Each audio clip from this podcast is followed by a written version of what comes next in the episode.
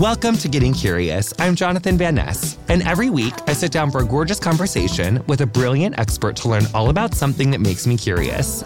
On today's episode, I'm joined by Professor Kaysha Corinealdi, where I ask her, What's the story of the Panama Canal?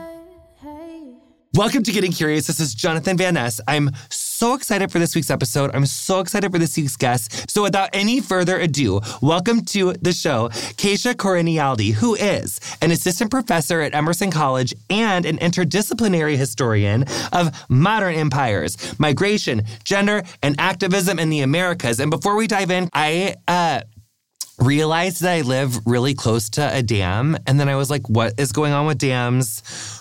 Like what's going on with like water stuff. Uh, so we just had our first kind of learning experience with like dams and kind of like the economic, the environmental, the displacement, um, all of the different factors that kind of go into what we know as dams. And then I was like, what about the Panama Canal? And so here we are. Welcome. How are you? I'm good. Thanks for having me. And I'm excited that you got excited to learn about the Panama Canal. That's, you know, all that I hope to be able to engender in my own students. So yay. you got me. And I'm not even like I'm like a I'm one of your no. students of life now. Um so there that's we go. so that's fun. I love it. So uh, let's start with the big heavy hitting questions. Uh, where mm-hmm. is the mm-hmm. Panama Canal? love it. So it is on Panama, the Panamanian Isthmus. And it was selected for its very unique geography, right? Which was something that going back to the 16th century, from those sort of traveling at that point in time, there was this realization that this strip of land connected two major land masses and two huge bodies of ocean, the Pacific and the Atlantic, and then the North and the South. So kind of like the trifecta of like, where can you build something that could connect more of the world? And it sort of began at that moment, right? And, sort of similarly connected to European expansion, right? Trying to like get everywhere, et cetera. But even within the region, there was a lot of fascination by those that were there in terms of indigenous populations, the movements that they were making um, throughout the isthmus. But then what happens as we get to the 19th century is that the technologies become more available for this kind of connection.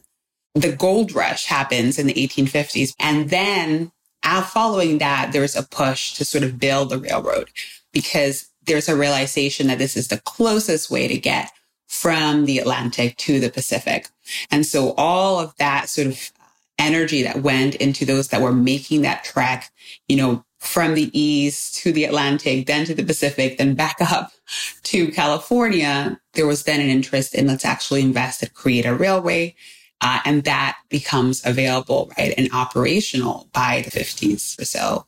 And that sort of becomes the pattern for imagining a canal that would also similarly connect these two parts of the sort of oceans and sort of the isthmus to the oceans. Okay, so this is like a really like sidebar question that I didn't totally sure. prep you for. So it's totally fine for you to be like, girl. But um okay, so like because th- this really is off the wall, but I, I just wrote down like mm-hmm. when did we when did like people discover that it was like different oceans? Like, was it the indigenous people of Panama mm. that were like, oh, that's one ocean and that's the other one? Or like, because I mean, they, people were still talking about like the world was like flat or curved or whatever. This is true. This is true. I mean, I don't know the exact point in which people even like named it as such, right? Like when it got the name Pacific and Atlantic. I mean, we know that in terms of maritime travel, you have sort of the Portuguese doing some of these sort of expeditions, you know, followed by sort of the Dutch and others at various parts. And so there is this sense of bodies of oceans that are in different places. And so by, you know, the time you have these travels and eventually what is called the Americas, like there is an understanding of huge bodies of water. As for the indigenous population, in terms of whether or not they would have named these as such is unlikely the case. It's more so kind of realizing the trajectory that you would be able to make from one end to the other for uh, things like trade and the like that were happening around that time. So that's really interesting. I, am mm-hmm. I just was wondering about if if just what the deal was with that. I feel like that's, but they, you answered it geniusly. And so that railroad you said was functional by like the 1870s ish? Exactly. And it was inspired precisely because of that gold rush, right? This idea of people wanting to make that trek and realizing that once you got to Panama, it was very treacherous, right? You had to go through boat through jungle, through sort of mules. And a lot of people died, right, making that trajectory. And so the idea became, well, how can we continue to make this? It is certainly faster, right? It cut out thousands of miles from sort of going around Cape Horn. It was like sort of so direct. And that inspired um, actually it was the US, sort of US businessmen that were involved in constructing, in, in actually financing it. And workers were brought in um, from China, from uh, Jamaica to really build this railroad. Um, it was very sort of difficult to put together. You know, many died because of things like yellow fever, um, which mm-hmm. was also the reason why, among other things, that the French attempts to build a canal failed as well.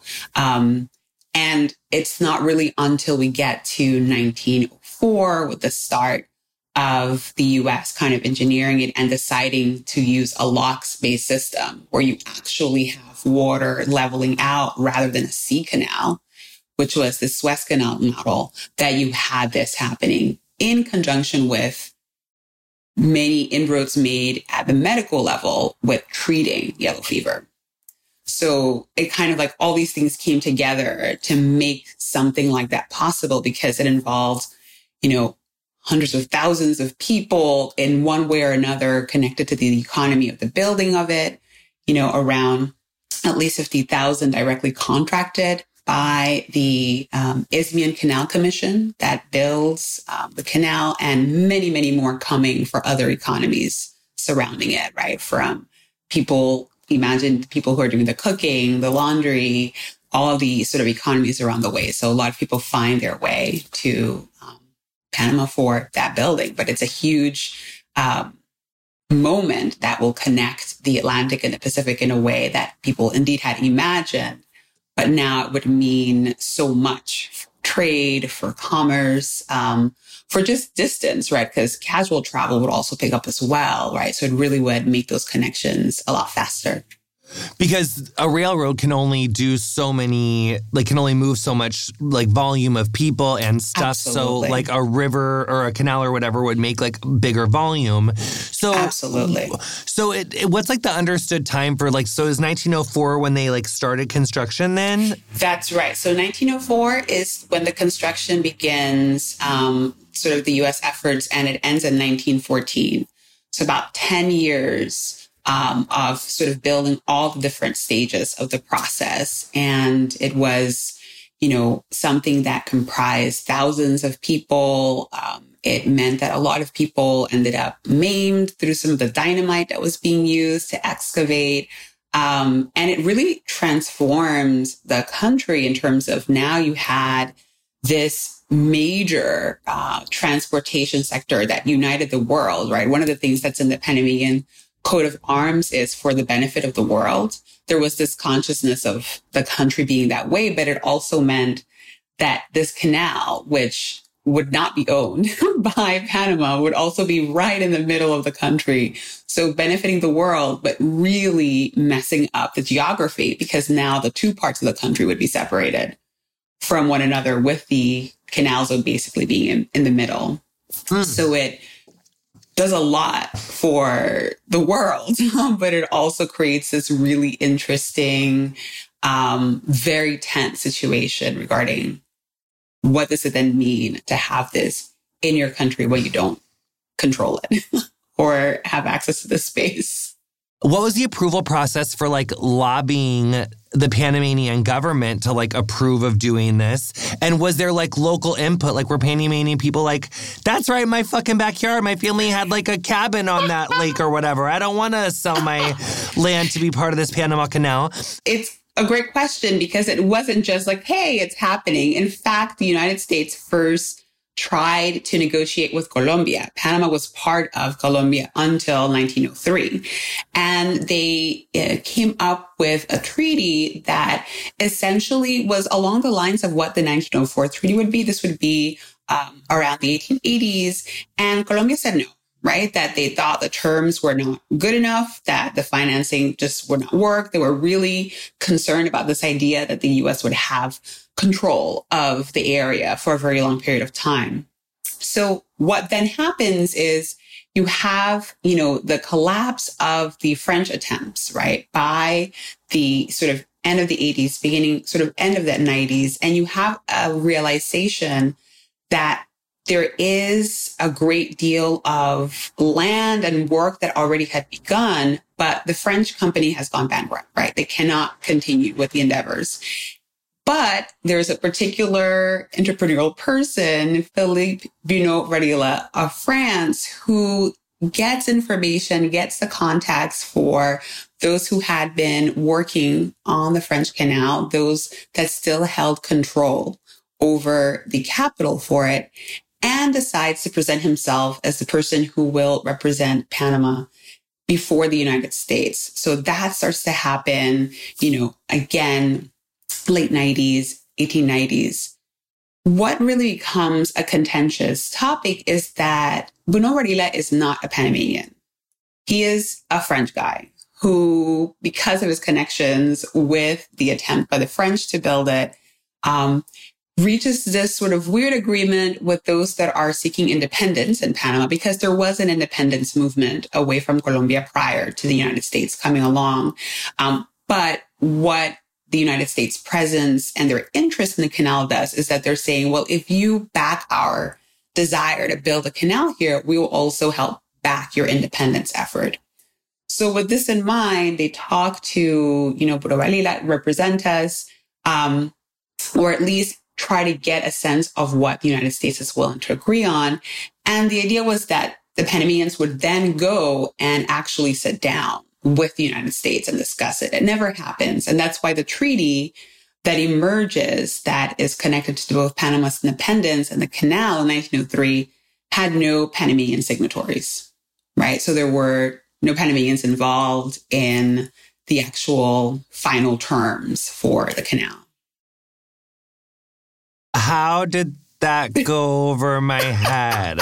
So, because you said the thing about um, so and so is supposed to talk to so and so. So you had in the part of the United States government, you had um, Hay, who was the representative uh, for the sort of U.S. government, and then you had um, the part of sort of the French who for a while again had an alliance that he had created with some of the elites in Panama, like Amador Guerrero, who were part of the independence movement, to talk to um, the United States. This particular individual was Philippe uh, Bunau Varilla, the Frenchman.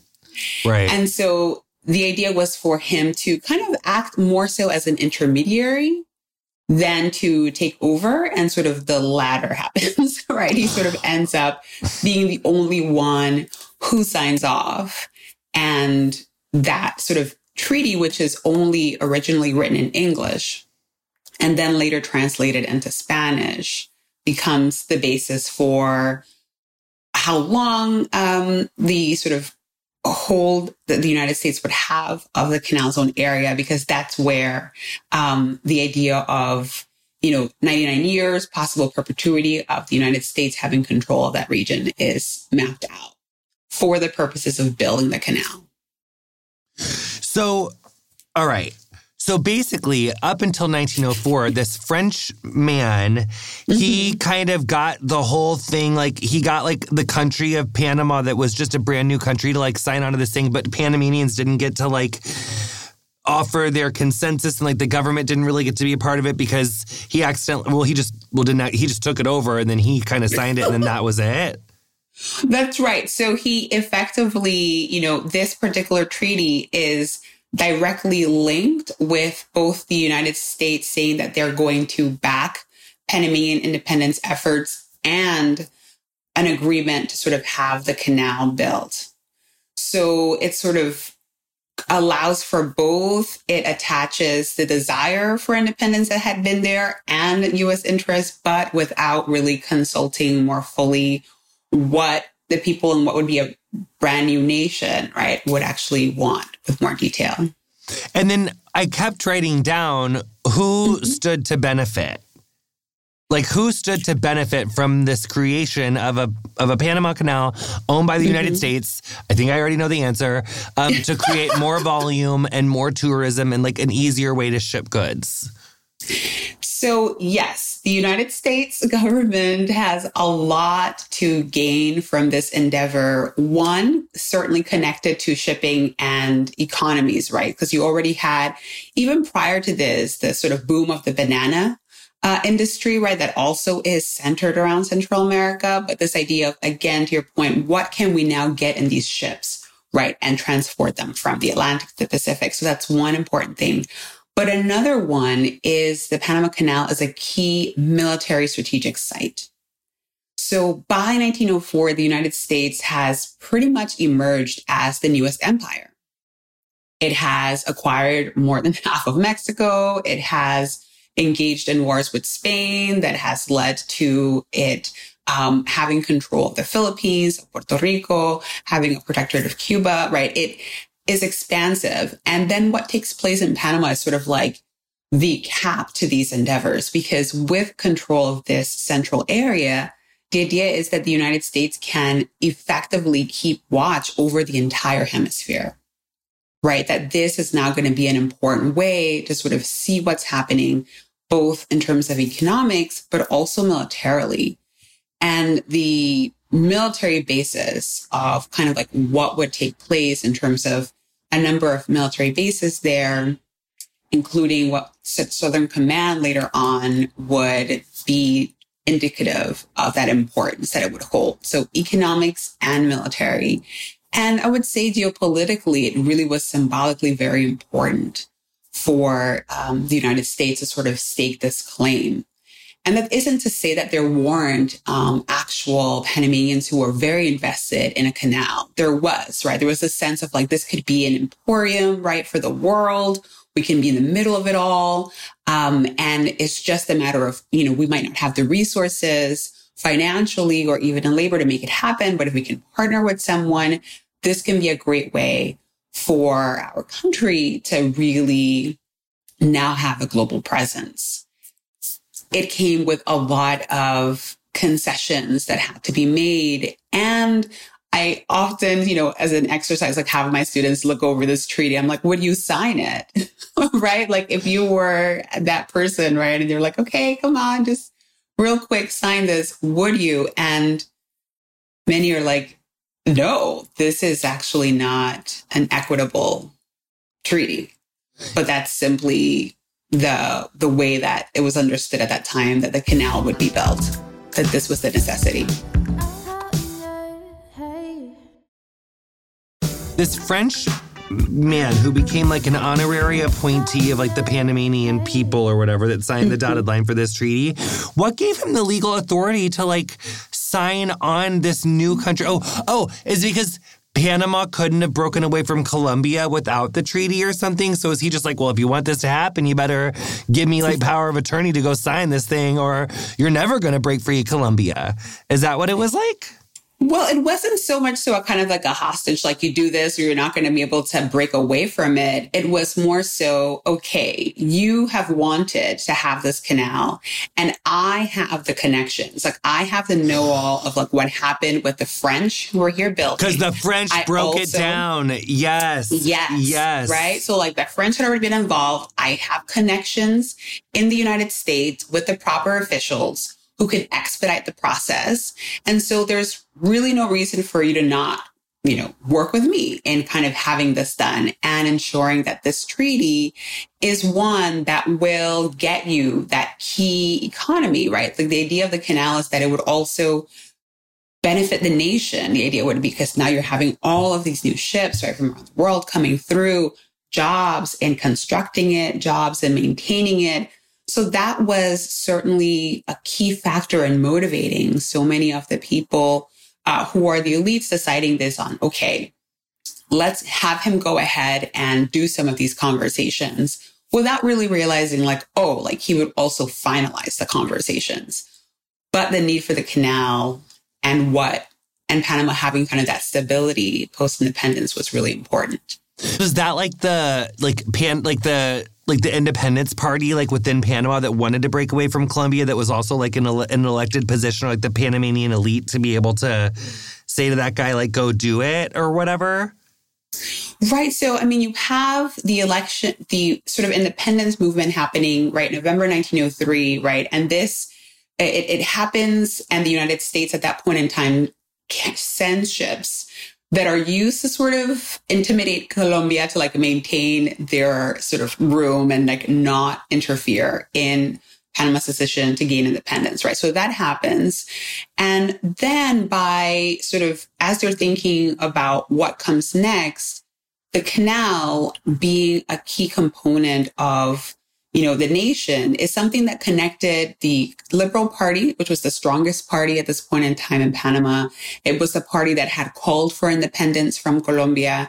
Um, there had been like a federalist status. So to a large extent, Panama had kind of operated on its own terms, but it always felt like it was being ignored by the larger Colombian nation, right? And part of it is like its location, right? It wasn't quite in South America. It's kind of like outlier.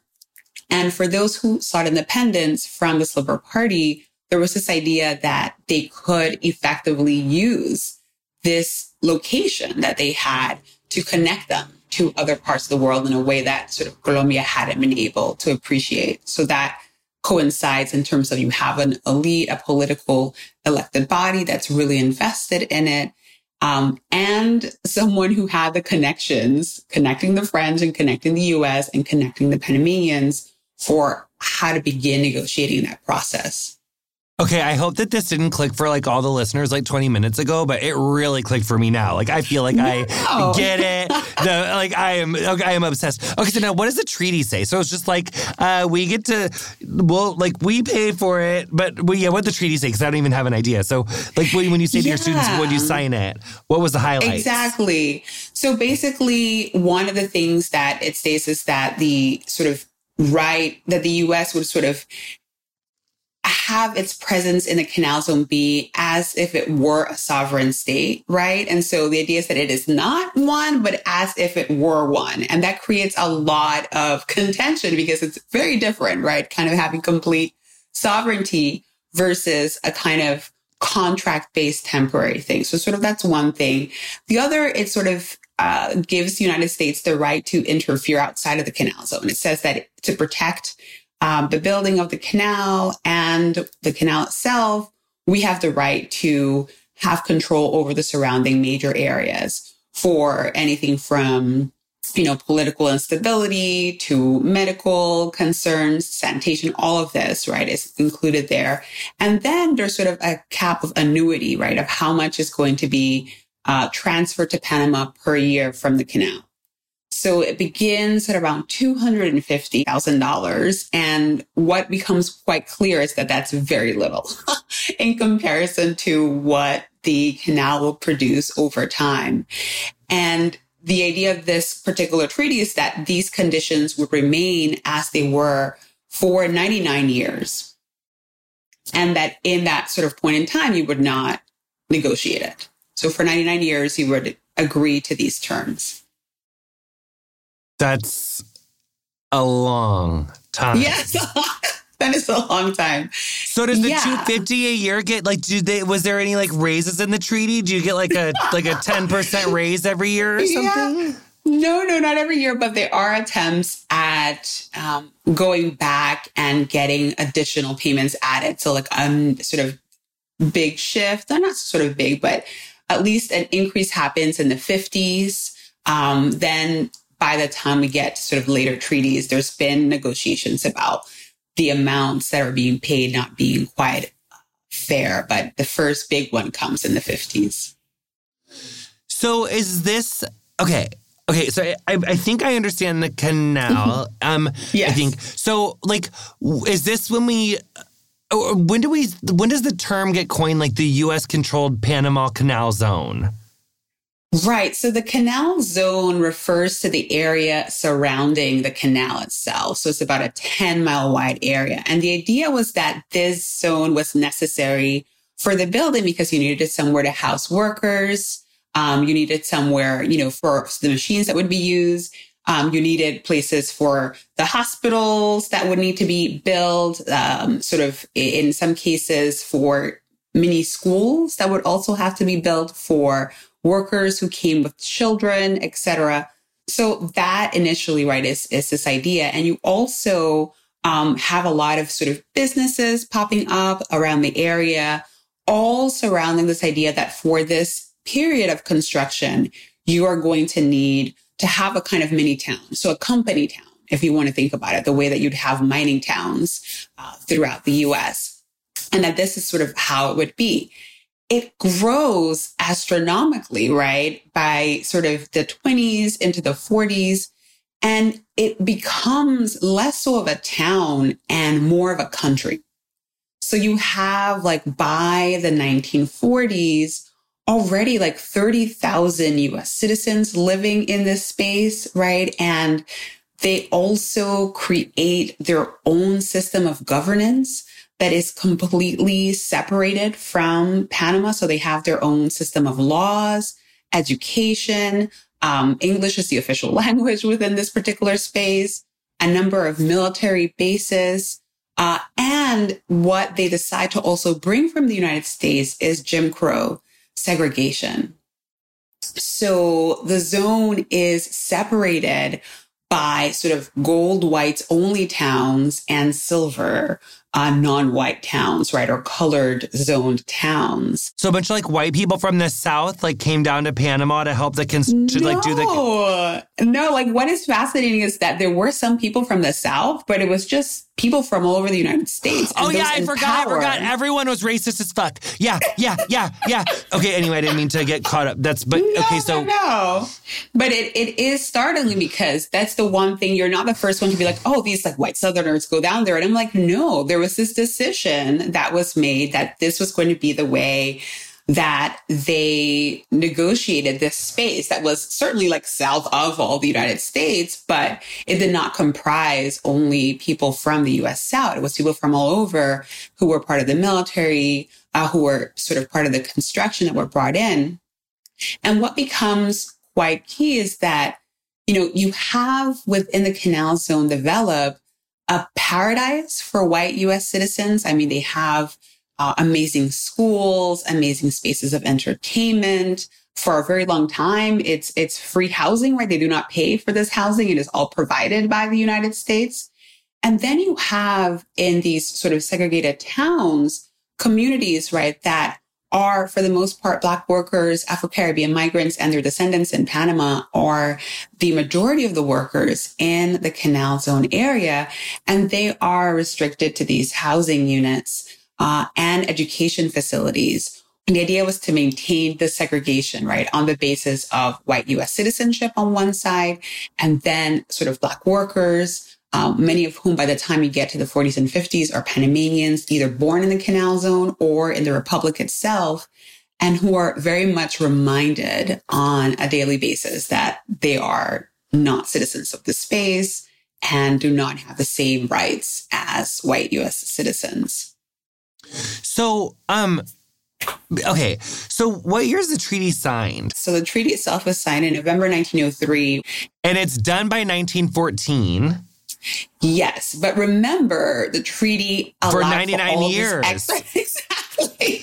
So it's exactly. done by so it's done by 1914, but the zone that they create got to operate and did it literally operate until exactly. 2004 or 2003? So it operated until December 31st, 1999. That was the sort of terms of the 1977 Torrijos Carter Treaty, where you finally had a handover. But it was a 20 year period of handing over. So handover started from 1979 and then they progressed all of the way to 1999. So different parts of the canal zone were handed back to Panama during that period of time.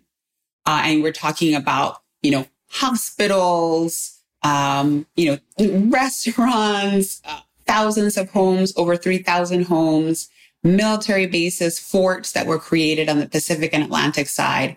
So that area remains um, expands and grows from 19, you know, 14 till 1979. It sort of like has its own, as I said, system of governance. You have courts, police. Did they elect someone to the con- to Congress? Like, did they get to? No, send- no, because technically, right, this is not a colony, right? Like, it's not even a state. It's actually in another country, and so this is what made understanding what the canal zone was for people really strange because they're like, is this like, is this like Puerto Rico? Like, is this like Hawaii? And it's like, no, it is actually not a US territory, but it was very much treated like that by the United States government.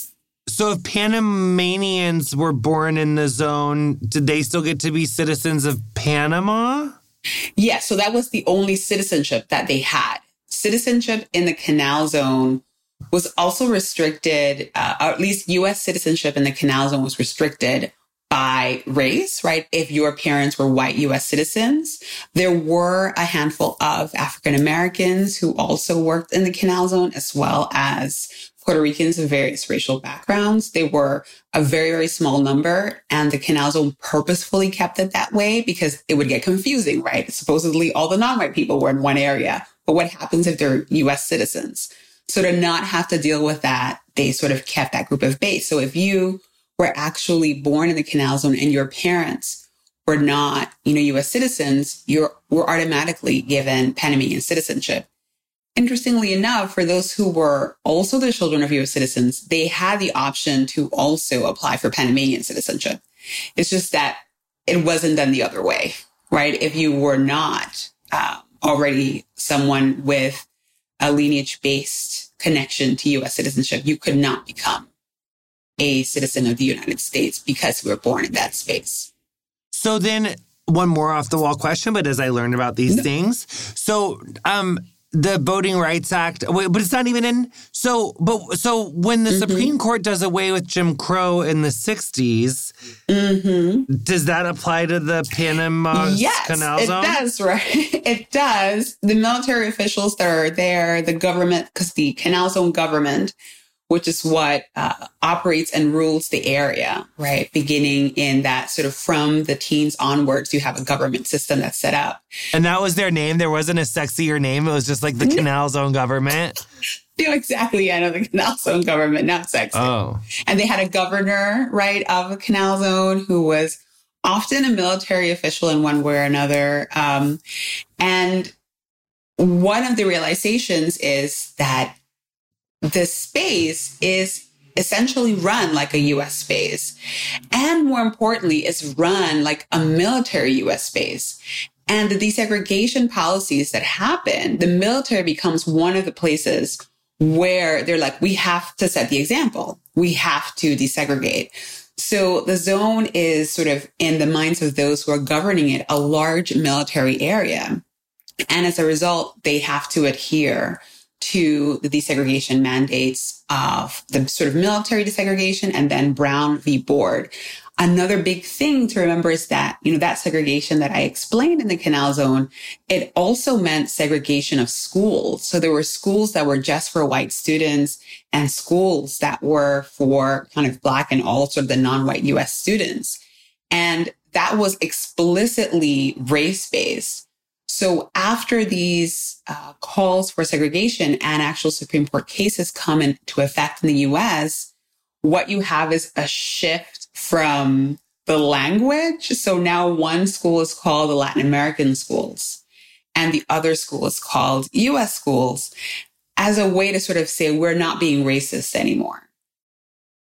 But they sort of still get to keep some of the breakdown that they had prior to that. So it is, yeah, really fascinating because you're like, but if you're not a US space, do you have to comply by these rules? And largely because it was led and coordinated by military space as a militarized US space, that's where the laws were being applied in that particular way. So one thing we learned about dam displacement is that obviously dams like displace a lot of people. So who was like displaced by the zone and then was there like violence in the displacement of that? Were like indigenous communities affected? Like what happened with with that part? Remember that I mentioned there was sort of a series of towns, right, that were created, company style towns. Well, they actually inundate some of them so that entire towns are lost as a result of the decision that this is going to now be a lake. This is now going to be another particular body of water that's going to be used to maintain the canal.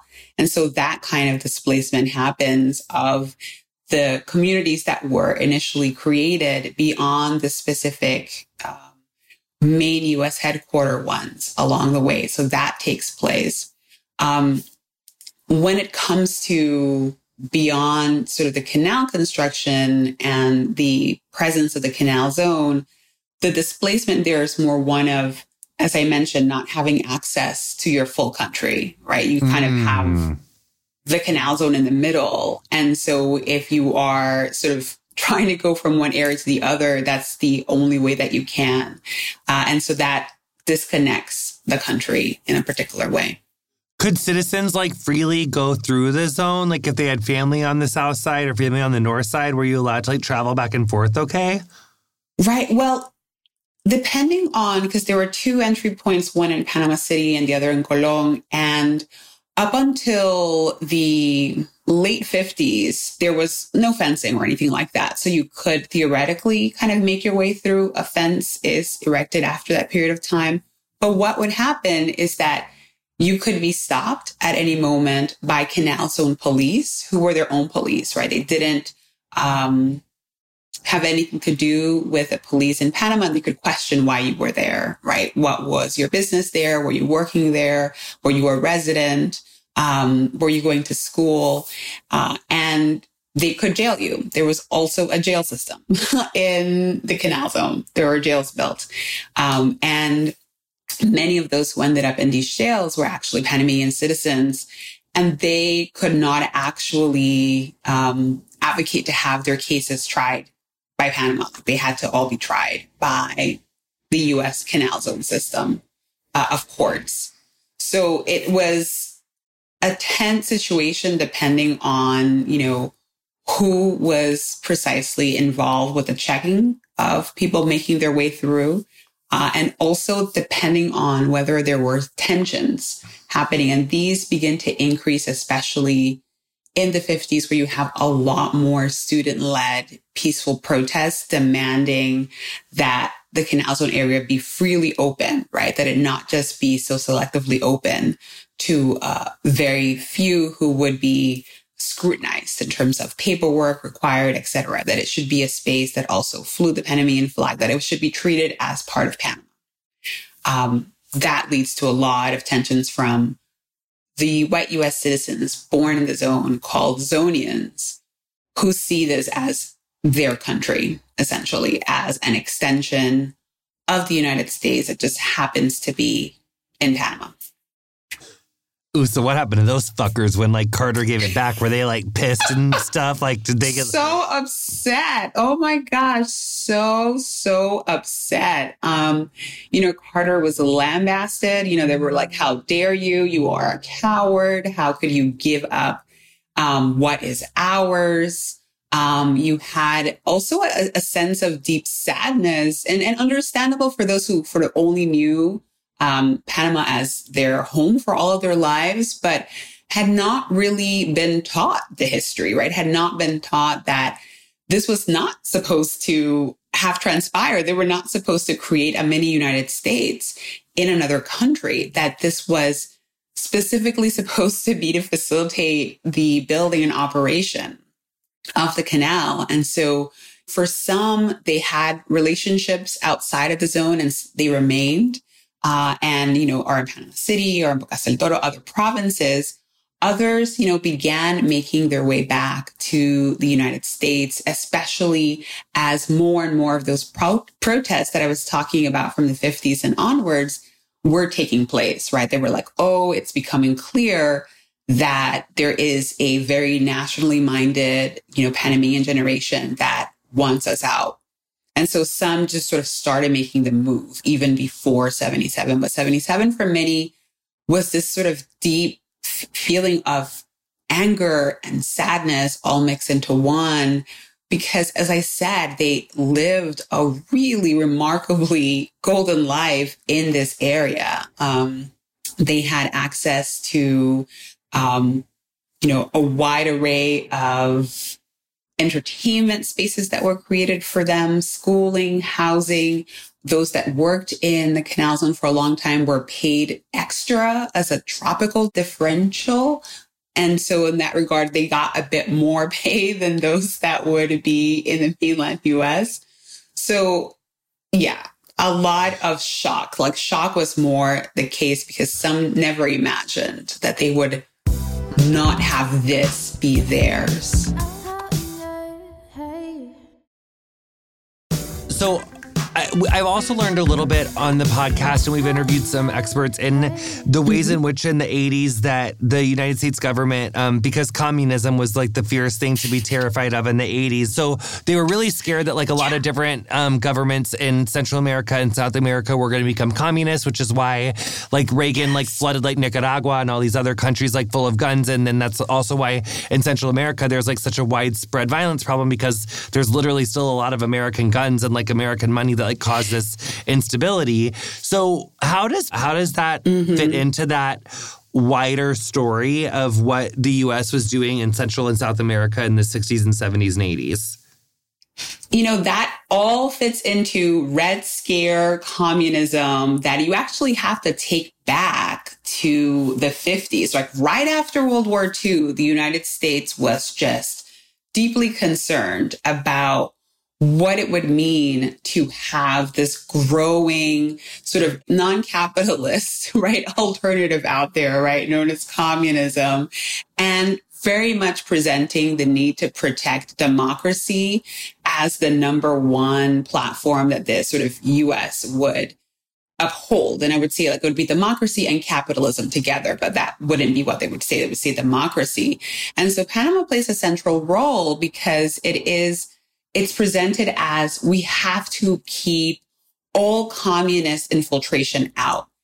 Cuba, you know, becomes a communist country and there is fear, right? Intense fear that it's going to spread to Central America. And so what does this mean? You have massive militarization that is happening in Panama. You have the School of the Americas, which is based in Panama, right? That is training many of the military leaders in the South, in South America, in Central America, who would go on to become these anti-communist dictators, right? With the explicit backing of the United States. And so it plays sort of being this site of the School of the Americas, being a site of Southern Command, places Panama at the very middle, right? At the very heart of these discussions of how we're going to keep communists outside of the area. And it is from there that you have strategizing on, well, what are going to be the nations that we need to invade if they are in fact in any way apparently looking like they're going to lean in any communist way. And so when you have what's happening in Nicaragua, right, as you referenced later on, a lot of the conversation is to how to maintain that contained, right? How to not have it spread to Panama, how to not have that spread to other parts of the Caribbean. And Panama becomes this symbol and the canal zone in particular, right? Of the urgency to maintain communism at bay.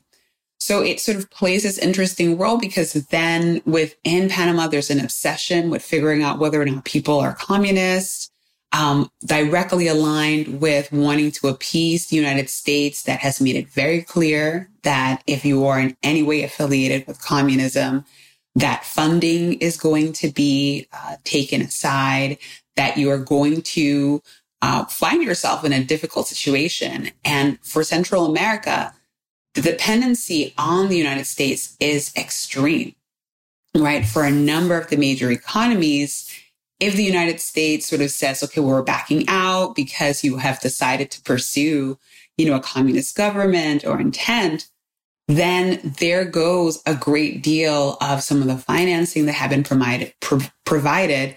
Um, and left behind was all of the financing that was given to these national guards and militaries that have US arms, right? To your point, because they were being trained starting from the 50s and onwards to combat communism. So you have sometimes police and national guard that have more financial resources than most other departments in these countries. And it is all done, right, with this focus on we've got to win this war against communism. And by the time you get to, you know, Reagan, he's just building off of a wave of many other anti-communist administrations that have come before him, right? And who have enacted policies to keep dictators present, to topple anyone who said anything connected to socialism or democracy, to fund the contras to go in, right? And try to topple the government from without. Uh, so all of these things are layered in such a way that you have to go back, right, to that late 40s period, the end of World War II, and just see how even Panama becomes the site for training future anti-communist military officials uh, throughout the region. So it's like this treaty in 1903, by the time the 40s and 50s have come around, has gone so far off the fucking rails. Like we are training other, like we're training soldiers. There's like a whole separate sub kind of country thing going on. So, and also yes. that would mean that by 1904 to the 40s and 50s, that's like mm-hmm. at least two generations. It's like that's like your parents and potentially that's even right. your grandparents. So, did all of that kind of help to create a, this sense of like activism, protest? um, and an anti-militarization campaign and more of an emphasis on community. And then also, here, Panama had signed this 99 year lease or whatever, but then they get this new treaty renegotiation in the 70s with Carter, which hastened it to at least 1999. So, how did they how did they leverage that ending, that earlier ending, and getting more mm-hmm. autonomy throughout that last 20 years of that transition? Yeah, so you know that last part connected to the treaty leads directly to the students that I mentioned in that those protests that start happening with greater intensity from the late 50s and onwards are in fact um, people who this is their sort of their second generation, third generation that has sort of lived with the canal, this really sort of intense neighbor at its door. And it also coincides, right, with that post 40s period of intense anti-communist hysteria in the canal zone that also led to more constructions of white only spaces uh, more explicit maintenance of that segregation. And for those who found themselves having to in any way interact with those officials in the canal zone that made them feel that they were in the wrong country, all of this started coalescing into why exactly is the canal zone here and operating as though it is a nation? Like this is not a nation. This is part of our territory. So you have students um, doing the attempts at sort of peacefully having the Panamanian flag flown in the canal zone, right, as a symbol that this is Panama. You have high school students, white high school students in the canal zone kind of push back and actually call for the US flag to be flown. Uh, solely there is concessions that are made like, oh, we'll just fly both flags.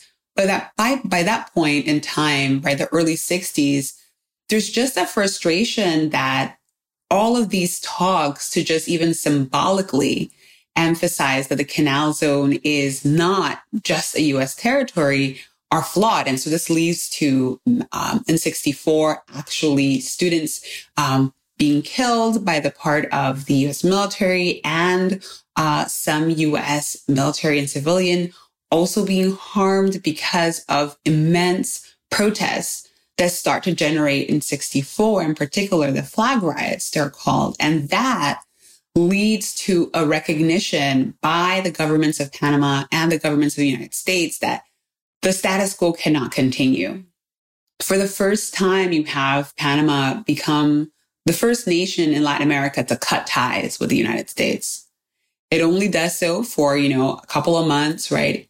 After the 1964 flag riots, but it's symbolic, right? It gets a lot of attention because this was never done before. And internationally, there's suddenly now attention on like, well, what is the United States doing there again? right? Like, what is the canal zone again? Why would US military be attacking students of another country? Right. So all of these questions start to get asked internationally. And for those in the United States who are reflecting on the civil rights movement, right, on the things that are also happening in the 60s, they're saying this looks incredibly bad, right? And already starting from the 50s and beyond, you had members of the uh, Black Congressional Caucus, right, and African American leaders who were very interested in learning more about the segregation that was happening in the Canal Zone because they saw it explicitly as a continuation of the racism that they have been fighting against in the United States. And so here you have this trifecta of great interest uh, taking place there students in Panama who are definitely realizing that they have been treated like second class citizens in their country. You also have conversations that are happening across by young people in the 60s moment, right? Where there is a combination of, you know, anti-militarism, decolonization movements, civil rights, right? Sort of all of this is happening simultaneously and it leads to this environment of needing a change and needing a change sooner rather than later. But it is not until we get to the sort of dictatorship, really, because Torrijos enters Panamanian government as a military leader and in 68. And it's a coup that pushes out the elected officials at that point in time one of the things that he emphasizes is the need to reclaim the canal zone. So he taps into that energy that the students uh, and select members of government were now channeling across. He taps into the fact that there had been deep disappointment internationally on the United States for what had transpired in 64 with the deaths, right, of innocent students, Panamanian students and has the opportunity to start going before the United Nations to make a case for why the canal should be handed back to Panama. And so there is immense international interest in equity at this point in time. They're like, we just don't understand what has happened in terms of this maintaining. And remember, by this point in time, the Suez Canal has also now also been handed over back to the people of Egypt. So there's an example already historically that this can happen, that it can happen and life goes on, right? But there is just intense resistance, you know, largely in the part of entrenched militarist interest in the United States who just don't want to see this area, this area go. And so Carter uh, is actually asked about this question about the canal zone during the presidential elections, right? Like a very explicit one, like what stance are you going to take? Are you going to give it back? And he initially says no, right? He's like, no, like, you know, we're going to maintain the status quo as it is, but is convinced once he enters into power that is the best course of action, that there just doesn't seem to be a way to maintain the canal zone and not receive continued criticism of this being a colony, of this being a case of the United States abusing its power against a smaller nation. And combined with the huge support that Torrijos managed to amass, it leads to that moment of, okay, let's sit down and sign this. But as you, you know, noted, it is a kind of like protracted departure, right? It isn't just, and then you go. Um, because there was this concern of, well, how will the canal be operated? Will there be enough of a sense of you know, how things have been done before and how it's been learned. And, and that was a bit kind of tongue in cheek because a lot of the people maintaining the operations were already Panamanians, right? There were right. uh, the descendants of people who have been doing this work from uh, the 40, from, you know, the 20s onwards, many of whom had the expertise, but never have been able to be promoted because of the racialized system where all the bosses had to be white US citizens. So all of this sort of is coming into play by the, you know, 70s to say we have this information. However, to appease the United States and those that are still just wary of the departure is to say, well, let's just revert back key things throughout this 20 year period. And we will also keep vigilance in case anything becomes unstable in Panama. So there was, you know, a concern, for example, that when the United States invaded Panama in 89, right, to get Noriega, that this would be used as a, well, Panama can't maintain its stability, right? What will happen with the canal? That was not the case. But what it revealed was that there was this constant concern that the US might somehow change its mind because of the gradual nature in which this handing over took place. But it did, right? Various things were handed over during that 20 year period. Um, and by the time it was reverted, there was almost a, a, it was almost a feeling of it finally happened, but it had taken so long. And some of the key actors were by then, you know, dead, um, were uh, people who then wondered, well, who is going to now control this major economy? What is it going to mean for the rest of us? So that starts to transpire during this point in time. But so who does oversee the land now? And and so so they, it gets mm-hmm. handed back. Everyone here is talking about Y2K, which uh, get out of here. So right, but then meanwhile, exactly. Panama comes into its full own, you know, for 2000 because mm-hmm. you said it was December 31st, 99, right? That's right. That's right. So Michelle Kwan wins her third world title. Panama is like mm-hmm. fully autonomous, right? At that point. In terms of the canal zone, right now it is fully a, can, a Panamanian space. And then who oversees the canal zone now? Is it just like the Panamanian government? So right now there's an actual um, commission that is largely um, Panamanian citizens that oversee the general management of the canal. So does the canal still make money and now does Panama just get to enjoy the money that the canal yeah. makes? so yes, yeah, Panama gets to enjoy that money of the all the transit. It has even expanded a bit of the locks, right? Which it's sort of to to make room for uh, the greater, you know, the bigger ships that can make their way uh, solely through the canal. Um, some of the areas that were turned over, there's now a commission that also tries to decide what to do with it. Because of course, then the issue is going to be like, what do you do with all of this property and land, right? That's handed over. Who is, how are you going to equitably distribute this? And so it has certainly led to a lot of discussions within Panama of like, well, are we using these spaces effectively? Can we find ways of making, of maintaining green spaces? Um, to not have everything sort of be a, a new, you know, mall, right? Because one of the uh, former air bases is turned into a mall, right? And so there's the sense of like, what, how can you equitably use the space in a way that can be really uh, of use? So there's a Ciudad del Saber or City of Knowledge that is one way that another one of these like big areas was taken. And that's like a collection of academic and technology based um, industries that are all operating out of that area.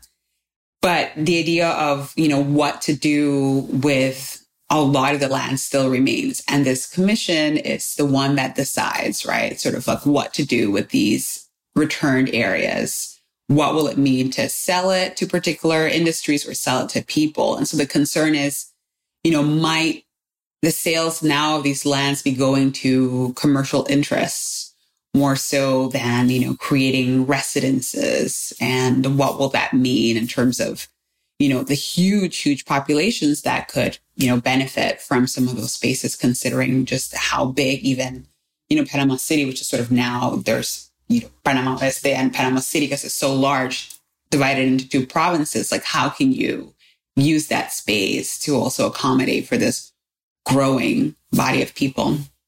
What do you think that people miss in the in the overall mm-hmm. conversation of the Panama mm-hmm. Canal and the US controlled Panama Canal? And also, how do you hope that the conversation about the zone continues to evolve or how do you think it may evolve? Yeah, so to touch on that first question about, you know, what's missed and kind of understanding the mist is like what people don't necessarily see right away um, is kind of the lives of those sort of people of color, right? The Black people who actually lived in the canal zone, who actually forged families who were born there, right? But were kind of often relegated to the sidelines. So there's this imaginary of this, you know, white US citizen space. And that itself is connected to, um, US imperial imaginings, right? This is how the United States wanted to think of this space. And so when we only talk about those communities and we neglect to mention that their enjoyment was based on segregation and that there were in fact people who operated and managed to make their communities thrive in unequal conditions but who proved vital for the even the treaties right like to understand the fact that Panama is able to make a claim for the canal, you have to talk about those Black Panamanians, right, who were working there, who were connecting, the labor unionizing, who made it possible. They're often written out of the story of how even Panama is able to reclaim the canal. So when it becomes the figureheads, right, Carter and Torrijos, but those that worked it, those that had to experience and live through discrimination in the canal zone and also in Panama, right? But looking at the canal zone uh, at this moment in time that they were navigating was intense, what they had to endure. So, what I want for people to sort of think about in terms of what comes next, right, as it pertains to the canal zone, is to sort of really think of this as an important opportunity to deal with the fact that the United States is an empire, um, that the canal zone for a very long time was a space that the United States tried to control as this sort of like colony, um, and that that's what made that empire so powerful. And that when we think about who was critiquing and challenging US control, we have to center, right, those Panamanians, those Black Panamanians of Afro Caribbean ancestry who firsthand felt so much of the sort of Jim Crow systems set up, but also who were so vital for informing uh, the remainder of their citizenry and doing some of the day to day work of creating this conversation of a treaty. So, sort of really placing their labor, their activism alongside these discussions of the political figures is for me how I want for those of us who are really thinking about what does it mean to decolonize ongoing empires. Well, how can we learn from the past in terms of who tried, what were the challenges, and what it might mean to continue to have those discussions if we want more peace and equity in the world around us. Kaysha, you like literally stuck this landing so hard. I can't even stand it. You like literally, I feel like I've learned so much. You do have a forthcoming book that's coming out in 2022, right? That's right. That's right. Panama in Black Afro Caribbean World Making in the 20th Century. And yes, it's coming out in September of next year. And it is my attempt at like having a conversation that connects people who are fascinated with the history of the United States as an empire, with the history of Panama as a country, and more precisely with the people who we often don't imagine at the center of it. So the book is about teachers and labor union organizers and community uh, members. And I'm so fascinated in what we can learn about activism when we look at what those who were at the heart of it left behind, right? From yearbooks to thinking about, you know, oral testimonies to things that were scribbled by government officials about particular people that don't get the center attention. I'm fascinated by what it means to place them at the center, to place them at the center of what we consider to be Panama, to what we consider to be like modern nation making. Uh, and it's, yeah, my attempt of sort of like making that connection. The, you know, we started by talking about that you know, gold rush attempt at going from the east coast of the United States to Panama. And my book, to an extent, kind of goes the other way. And I wanted to start from the Atlantic of Panama and go back to the east. So I begin in Panama and I end in New York to sort of twist a little bit the conversation of how we understand empire or how do we understand the people that have to navigate those systems and what does it mean to place their dreams and aspirations at the very heart of creating a nation? Cannot wait to read that. And in the meantime, for people that are obsessed with you after spending this time with you and your mind, are you most active on the Twitter? You got a website where we can follow you? You got a gram? Where are you talking about these things on the regular when you're not teaching? so I am on Twitter. My handle is K Corinealdi. So I am always happy to have people, you know, share their thoughts. I'm literally following you on Twitter right now. I hope you use your account. I just got to say thank you so much. I feel like that was so much fun to learn about. And I really enjoyed spending that time with you. And just thank you so much for coming on Getting Curious. We really appreciate you. Well, thank you so much, Jonathan. It was a pleasure to be invited and to chat with you. And I am, yeah, I'm going to let you know once the book is out and all my other endeavors. And I look forward to following you as well.